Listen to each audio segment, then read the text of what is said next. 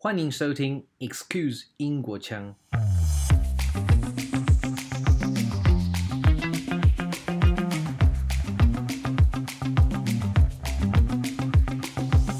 because I'm pretty sure when it comes to teaching, it's very easy for us to teach us how we were taught before, you know, when we were, and it might not suit foreigners. Well, I can say for Asian, especially this Asian style, you know, it might not suit foreigners or, you know, children nowadays because, you know, Mm. people change, times change, you know, Mm, so yeah. really to keep learning and uh, also we have to adapt to the to the environment and the culture As more and more foreigners turn to learn Mandarin Chinese, the needs for qualified teachers have never been so urgent worldwide. For native speakers of the language, it is hard to fathom how a teacher can lead non native students from scratch to mastery. Thus, we will try to answer that today. Here, I'm joined by Sophie from Hong Kong. She's a qualified Mandarin and Cantonese freelance teacher based in London.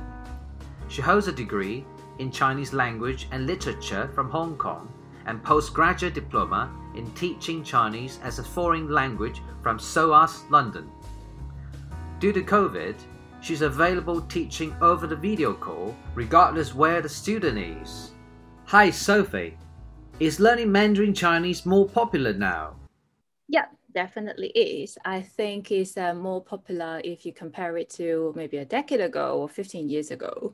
Uh, we can see that primary schools or even nurseries here are starting to uh, introduce mandarin learning. I think that's a, a very lovely thing to see Right. And having said that, are there also more people wanting to register with schools to learn it, or they simply express, you know, their interest in a culture at the moment? uh, i think um, both yeah Mhm. uh, by schools i think actually many schools um, i mean the teachers are i mean the school itself yeah. they they want to introduce it in the uh, part as part of their curriculum Mhm. they think it's uh, you know they want to bring this culture uh, this culture to the children they want them to learn another language usually for fun you know just to have um, have a look at what it is Yeah. yeah and for those who are really um, motivated who really want to uh, learn the language properly they would really devote a lot of um, effort and time to register for a course to proper, properly learn it Mhm. Yeah. So it's really to give an immersive experience for uh, the students. Uh, maybe they want to learn it, maybe they don't, but just to give them a taste of what it is like to learn the Mandarin and the culture. Okay. And so, if so, why and who are the main groups of demographics wanting to learn this language? uh, i'd say i would put them into two groups first is adults of course Mhm. So uh, for adults, it's mainly people who want to do business with uh, China. Uh, they uh, work in a Chinese company here, yeah. or someone who wishes to go to China or Taiwan to work or study, maybe. Mhm. Yeah, and uh, also uh, I've met students who learn for their partners. Maybe their Oh. partners from Taiwan, from China, from Singapore, Mm. and they want to communicate with their family members there Mhm. yeah so that's um, major reasons and for children as i said it's more for fun it's more for culture you know for culture for this Mm. exposure and hopefully you know parents would might also think that it's um, helpful Yeah. uh, for their future yeah when they're looking for a job yeah I see. Adults learning more for practical reasons, whereas children do so by their parents' will, mostly for cultural immersion, so to speak. indeed yeah Do you feel it particularly strongly in the capital of the UK? Yeah, I think so. Yeah, because we we can see that uh, there are many Chinese uh, companies coming in, and I I myself have got students Mm. from these companies as well, and um, they they go to maybe they go on business trips. I mean, not now, but you know, Mm. before COVID, yeah, they used to travel a lot to China, and um, also yeah, I've got students who um, travel to Taiwan as well for uh, uh, meetings, you know, just business Mm. trips. So they think it would be helpful for them to learn Chinese uh, when they get there or when they, you know, communicate with their colleagues, yeah, even their um, maybe their managers here mm. who are hmm. Chinese. Yeah, so it's quite helpful, I think uh, for them. Yeah. Yeah, yeah, and um, so so very that's very interesting to see this trend. Um, are there any distinctions um, between the way Mandarin Chinese as a second language is taught in the UK? Taiwan and China. Obviously, because um, there are you know more than one version of it. Um, lot, mm-hmm. Lots of people around me say they want to learn Mandarin Chinese Taiwan version for mm-hmm. certain reasons, and some mm-hmm. people for Chinese version, I mean China's version for other mm-hmm. reasons. So from your perspective as a qualified teacher, can you share with the audience, you know, some of the distinctions between the two or the three versions? Mm-mm. Well, yeah, as you said, it's uh, um, the very obvious distinction would be uh, the Chinese characters Okay, yeah. so for the, the Taiwan, I mean, in Taiwan, in Hong Kong, in Macau, yeah, and then in China, in Singapore, Malaysia, you know, we use different uh, uh, characters. Yeah. Uh, simplified and traditional, and also actually the use of words. I mean, some we call things differently. We just have yeah. different uh, terms, and also sometimes the pronunciations could be quite different as well. Mm-hmm. So. Um, yeah, so I've, I myself have used and I've uh, taught students using textbooks published by uh, Taiwan and Chinese, I mean China's uh, publishers, and also the Western ones. So um, it's uh, but it's all down to the student really. Uh, like like what you said, some student might prefer one over another. Mm-hmm. Uh, well, I've met students, I mean parents from China who told me, oh, they think actually it's nice to have their child to learn uh, traditional characters in Taiwanese culture. So they are not that, um, you know, rigid. Mm-hmm. And so as a teacher, uh, what I would do is to provide them with what they need. Yeah. Um, yeah, so we have to be, I mean, as a teacher, I would say we have to be prepared to take on these challenges and be open-minded. It really, it actually takes effort for us to be exposed to both Mm-hmm. And we need to be able to spot the differences. And then when necessary, we might have to explain them, what to teach, because, you know, students can go online. They might uh, just go to YouTube and then they watch a video and then they will ask you, oh, why is it called yeah. something, something, but not that, that, that, you know? Yeah. So you will have to be able to tell them. And I think that's also something that teachers ourselves have to equip ourselves with. Mm-hmm. Yeah yes, it's quite um, multiple. You know, there are different influences of the language, and I think I might be interested because I'm based in Taiwan. Uh, you know, the the way it is taught in the UK. What what is what makes the UK version unique from Taiwan's and China's? Hmm. Um, from what I heard from my students, I could uh, share with you um, they had experience learning Mandarin in uh, Taiwan or uh, Beijing. Yeah. And what they described it to me was a sink or swim process. Um, because teachers there uh, tend to use immersion style of teaching, mm. where they almost don't speak any English, mm. or they hmm. pretend they don't speak English. Uh, I guess uh, this happens more in um, language centers in universities. Mm. Uh, of course, I would say, uh, I, I, having said that, I don't mean we don't have this kind of immersion teaching in the UK. I'm sure yeah. there are very successful, you know, immersion teaching in the UK as well, mm-hmm. especially in schools. Uh, I don't know all of them, so I can only tell what I have seen myself. Yeah. Um, adults and children actually are very different. So uh, children, you know, they absorb things very fast yeah, so, they acquire it. yeah, they are less constrained as well because mm. for adults we have a set of you know linguistic um, logic in our head. So they get really yeah, it's very fixed.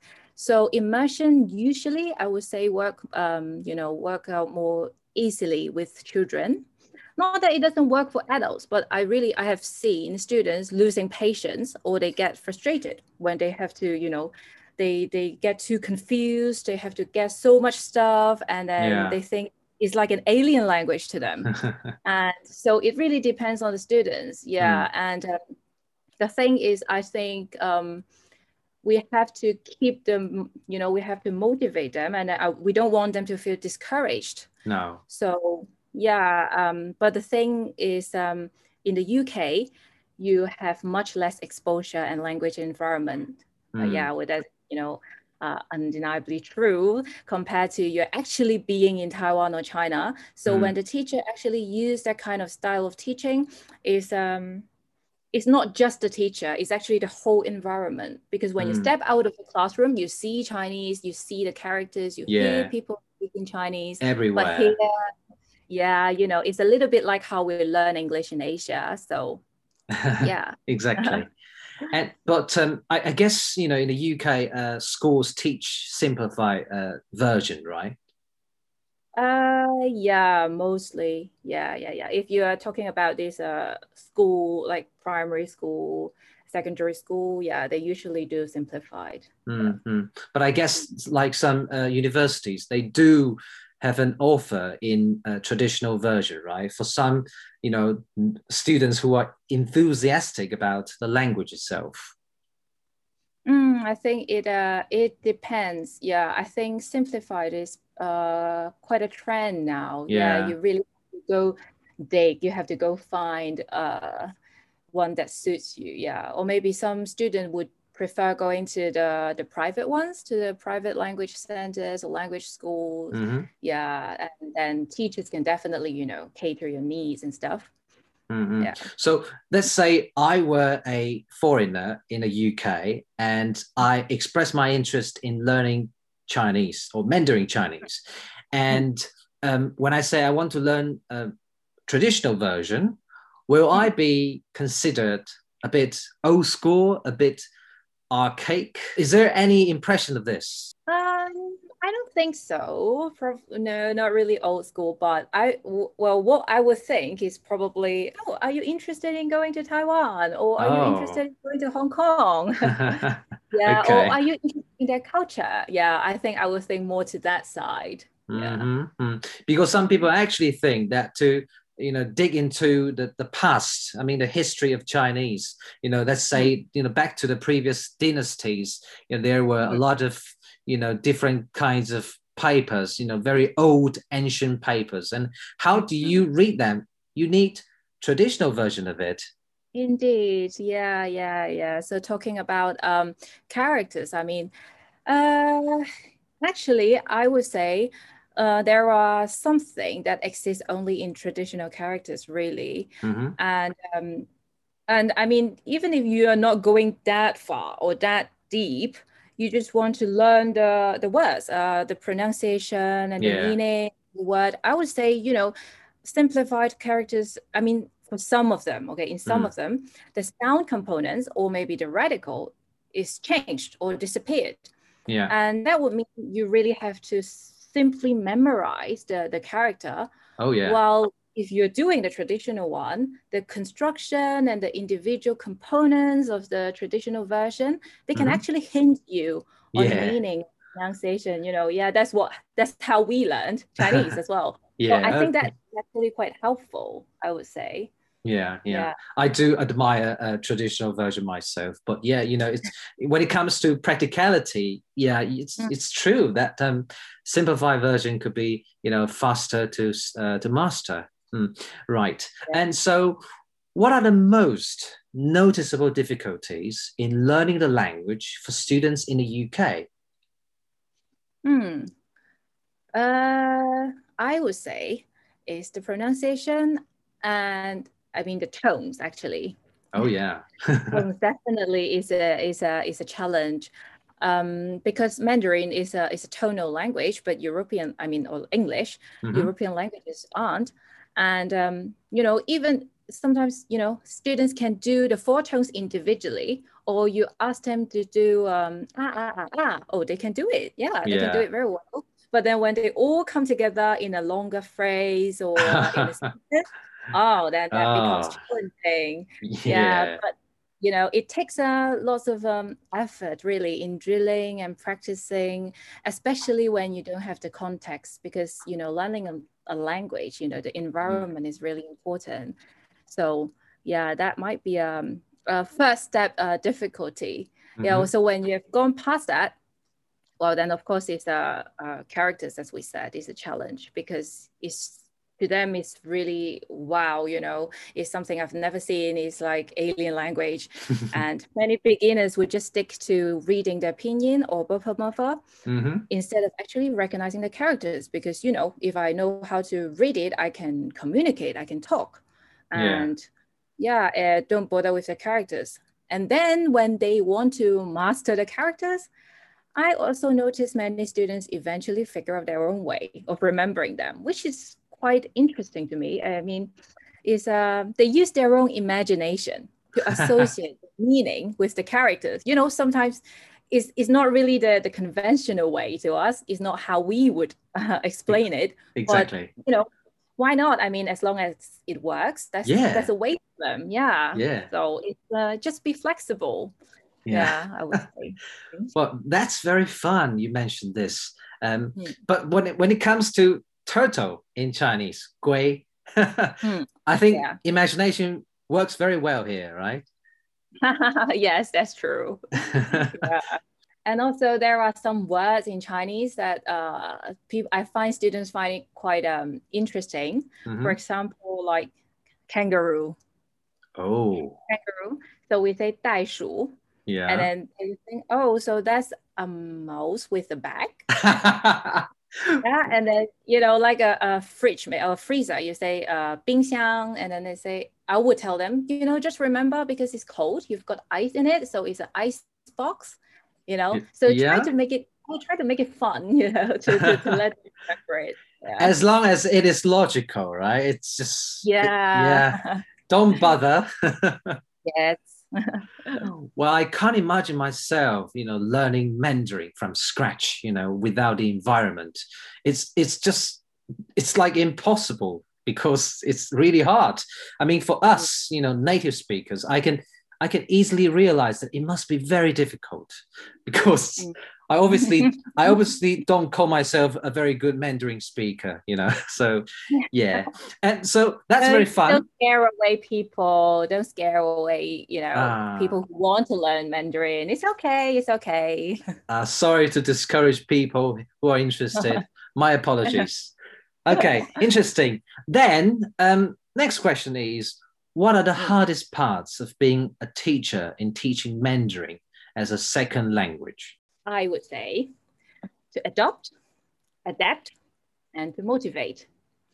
Wow. Uh, it is very important to keep learning. I mean, even if you're teaching, you still need to learn. Um, by like by ad- adopting, I, I, mean, I think we should learn from other teachers, hmm. uh, not just from Mandarin teachers, really, but teachers of other languages, and then try to think, oh, you might actually be able to use their method. I mean, you make it fit for Mandarin and also for individual students, maybe.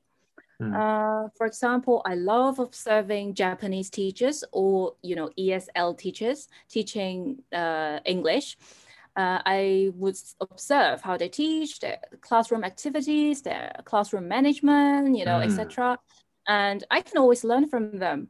I think we have to be, you know, open-minded and yeah. think out of the box because I'm pretty sure when it comes to teaching, it's very easy for us to teach as how we were taught before. Yeah. You know, when we were and it might not suit foreigners. Well, I can say for Asian, especially this Asian style, you know, it might not suit foreigners or, you know, children nowadays because, you know, mm. people change, times change, you know. so yeah. really to keep learning and uh, also we have to adapt to the to the environment and the culture. Mm. Um, when I was teaching at primary schools here, I was um, very aware that I had to make things more fun, mm-hmm. maybe with songs, with uh, games, etc. Because students really wouldn't want a very stern Asian teacher standing out there and then telling them what to do. No. They really would lose interest very soon. So uh, you need to know how they learn and then, you know, their, their school culture maybe to, mm-hmm. to get this bonding between, you know, students and teacher. Yeah. And so, uh, yeah.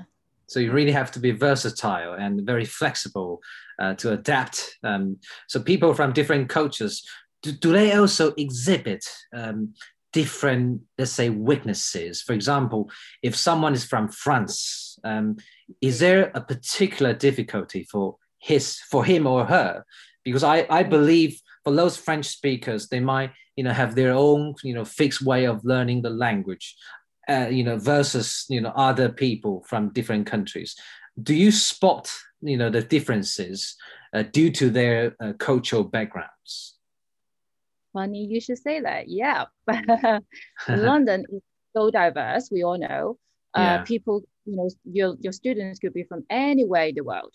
Mm. I've got students from, of course, UK or people from uh, France, Italy, Romania, Poland. You know, it's important to observe and be aware of their cultural backgrounds and, of course, their personalities. Yeah. And then tailor your teaching method.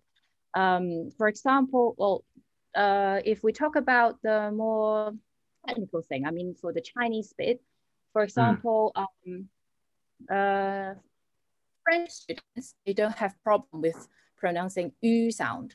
Oh yeah. In Mandarin, we have u, right? U. Yeah. Uh, yeah. And uh, well, whereas the the UK student might find it more challenging because they don't really have the u sound in English.